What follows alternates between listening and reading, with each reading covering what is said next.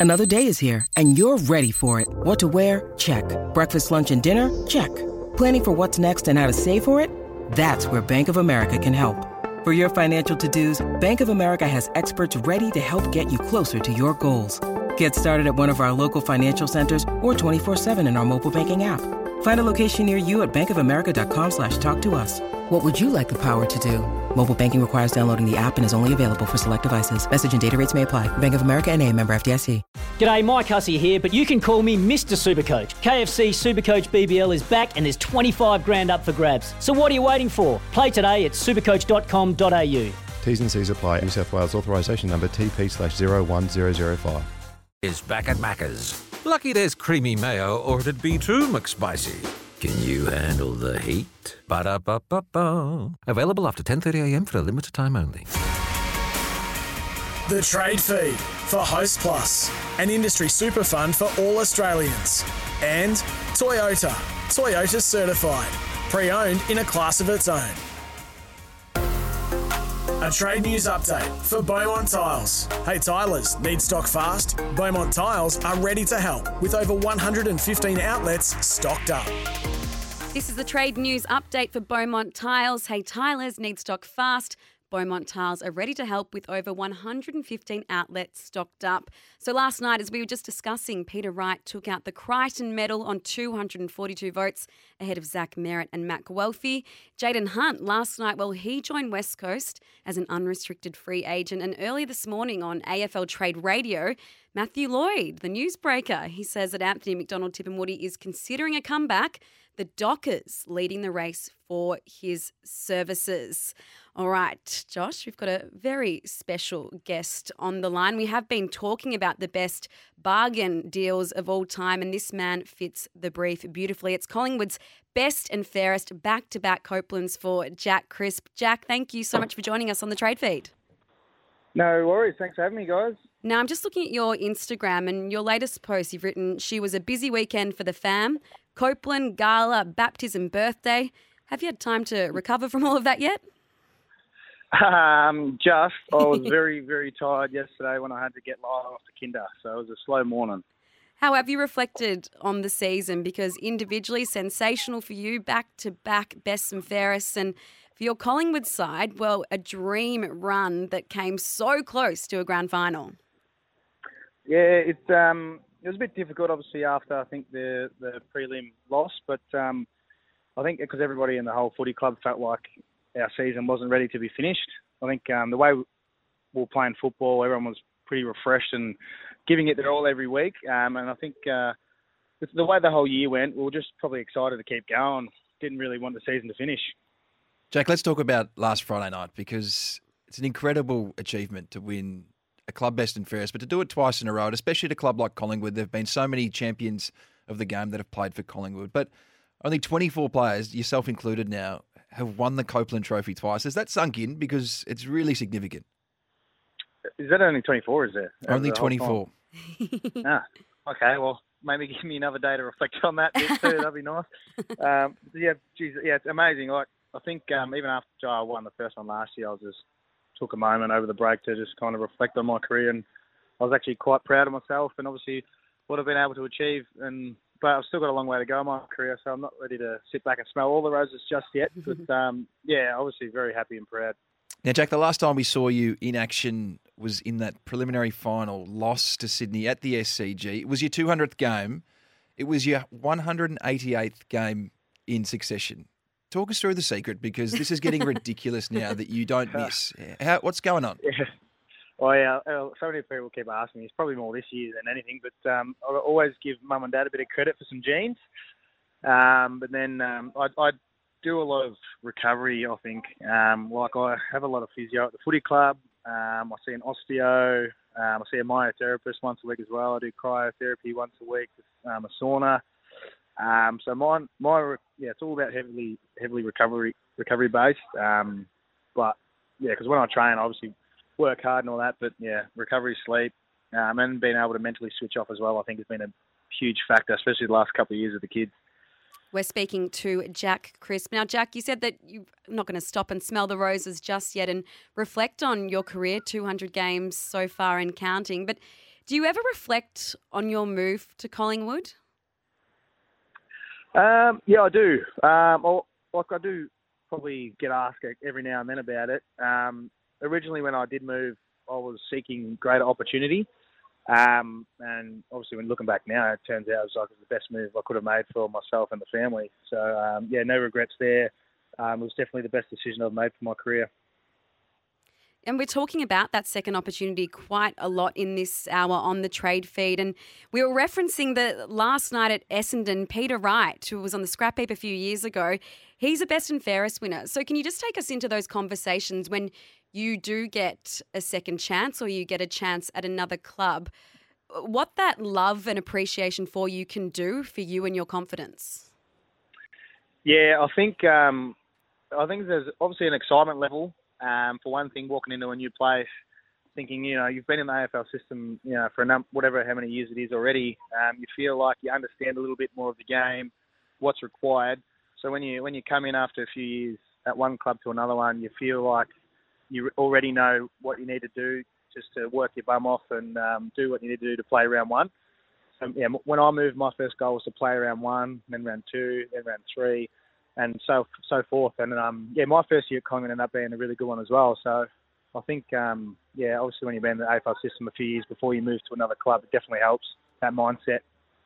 Finished third in the best and fairest in your first Not year. bad. now, take us back to this trade because it's it's really fascinating, especially looking back in hindsight. But there's a funny story around it. Derek Hine was at a long lunch and trying to negotiate this deal for Dayne Beams. Obviously, pick five was on the table, and he had Jordan De Goey in mind, and they were looking for another pick in the top 20 from the Brisbane Lions. They ended up getting 25, but they knew that they wanted another player. And Derek Hine had always been interested in a, a guy from Myrtleford called Jack Crisp. Tell us about how it went down because these sorts of things can be quite chaotic. Anthony McConville is your manager. I think he was at the races on the day this was all sort of happening. How did you handle it all? Well, I didn't know anything about what those guys were doing. until Lucky. I heard, read the article. Was it not too long ago? but the funny thing was, I, I found out about the trade when I was actually at my 21st birthday party. So I, I was having a few beers as well when one of my mates came up and showed me this article about me being part of a trade, and I was like, oh, okay. um, so yeah, that was one part of it, and then uh, I think the other part was I missed a call from Macca. It might have been the next day. Um, and then I called him back with it like an hour later um, and saying that he obviously had a trade for me. And then like, and then the very next after that, I was down at Collingwood doing my medical. So it all happened like obviously very fast as it does. Um, but yeah, it was a bit of a whirlwind experience because yeah, I wasn't, didn't know what was going to happen. Now, early days, you were famous for being the steak knives in this deal. Obviously, you've become a star of the competition, as we've outlined, a two-time Copeland Trophy winner. Does it offend you that the steak knives comparison? Because I've heard other players in the past be offended by being referred to as steak knives. Does it still? Does it? How do you feel about it? Oh yeah, I, I hate it. Don't, don't get me wrong about that. but understand like where the reference comes from. Where I'd only played 18 games in three years, so it's kind of understandable. But then, um, yeah, the first two years when people kept saying left, right, and centre, I was just yeah. I was like, when I was telling them to shush up or whatever, but in the nicest way. but um, yeah, anyway, long story short, I might bring out some steak knives soon. We'll see what happens. You should. Does it serve? Did it serve as motivation, though, in those early days to really prove that? Hang on, I- I'm, I'm far from the steak knives in this deal. Yeah, hundred percent. It definitely probably added fuel to the fire, I guess, in um, my preparation and how I wanted to play. Like, oh, yes, I wanted a fresh start for myself, but it's yeah, it's about proving to people that you know I can play and I do belong at this level, and we'll see what happens. Take us into what Craig McRae, Jack, has done for this club this year. I mean, some of his analogies have kind of become a little bit of folklore this year. He spoke about when you guys played Richmond. We're eight dates in, they're in a three to four year marriage. He's certainly got a really lovely way about him from the outside. What's he done for you and your footy?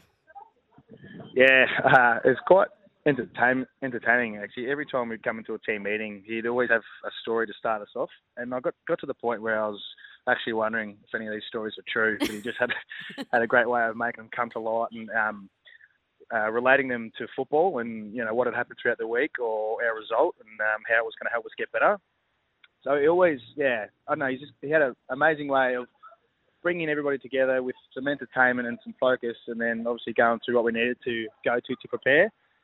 Um, but yeah, to be honest, the, what he's done is brought the whole club together, not just players and um, coaching staff, but medical team, admin, um, all the and all the other side of the Collingwood Football Club with the you know the partnerships, the marketing team, the um, people that look after the membership. So the whole club.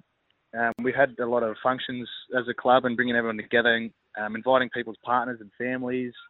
Um, even our team lunches were were like full one club lunches and stuff like that. So I think what he was able to do is just yeah bring the club back together again and bring that in, enjoyment and build those relationships because um, that's obviously a key part of our industry. Um, and then yeah, uh, it was paying dividends on the field with, with those relationships that we built off field. And he did that in just 12 months, which is scary to think 17th to a prelim and just one point or two points away from a grand final berth. Does it give you great confidence about what you can achieve in the next 12 months? Yes, 100% it does. Like, yeah, it was. Uh, we had a really great run, but now the challenge is going to come on being able to maintain that. And I think the excitement and confidence that we are, we're all still feeling it, even at the end of the season um, is going to have us in good stead, ready to go for the next pre-season coming into the next season. Um, you know, we, we speak about uh, a lot about how lovable the club is and has become. Like even you know people's second favourite teams, even though they might have hated Collingwood for 20 years. So I think it's just it's just shown what he's been able to do, not only for the footy club but just for football in general um, it's become very exciting again, and, and, everybody's really loved being back at the games and just showing their support in any way possible. So we're going to carry a lot of confidence going into the pre-season, and obviously I think a few of the boys are still extremely hungry. Um, yeah, we came so close, but um, it's obviously given a lot of guys life again, especially all the older fellas. They seem to be playing some great football again, and, um, and you know they could be staying around for another three to four years instead of one to two, depending on their form. Now, Jack, Jordan De Goey was a key part of this trade back in 2014. He's obviously been a massive story this year for plenty of different reasons. On Friday, it was announced that he'd recommitted to the footy club. What was it like at the Copeland Trophy on Friday night? I mean, it must have been quite incredible to have him locked in for five more years. Yeah, uh, I think um, it was probably a great day to have it, but I was kind of thinking, geez, he might get swarmed a fair bit at the Copeland. um, but obviously, yeah, news like that it, come, it came on a wonderful day. Like we're all celebrating the football club and the players for the year, and what better way to have Geordie sign on for five years? Um, you know, it shows we've got a great uh, future at the club. With Darcy Moore signing on obviously earlier in the year for multiple years, and a couple of young guys. So, and then um, yeah, and obviously a lot of players wanting to come here through the trade. So, shows we've got an exciting future. Well, Jack, thank you so much for joining us on the trade feed. We refer to you as a dual club best and fairest, but if you do want to bring out a set of steak knives, Josh and I'll be the first people to buy them. But thank you for joining us again on Trade Radio. No worries. Thanks for having me, guys. Appreciate it.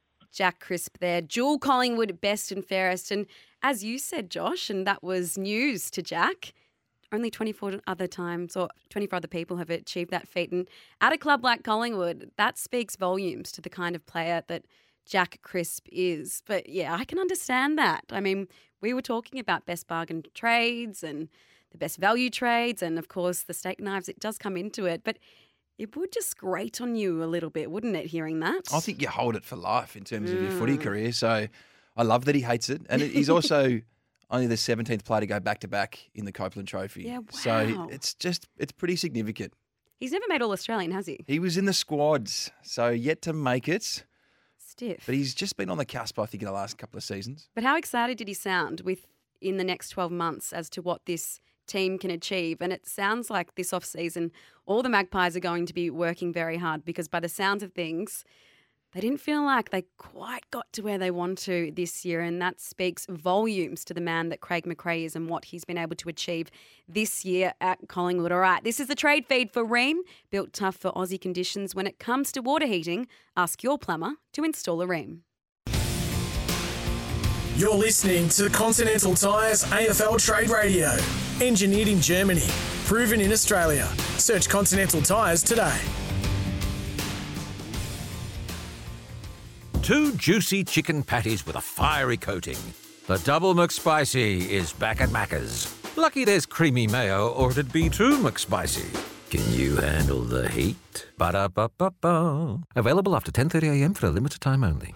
Summer is coming, and you want Want to witness the world's biggest football game? Head to iCanWin.com.au, predict Australia's score with a crystal ball, and it could be you and a friend at the FIFA World Cup Qatar 2022 semi finals, all thanks to McDonald's. Maccas, together and loving it. TNCs apply.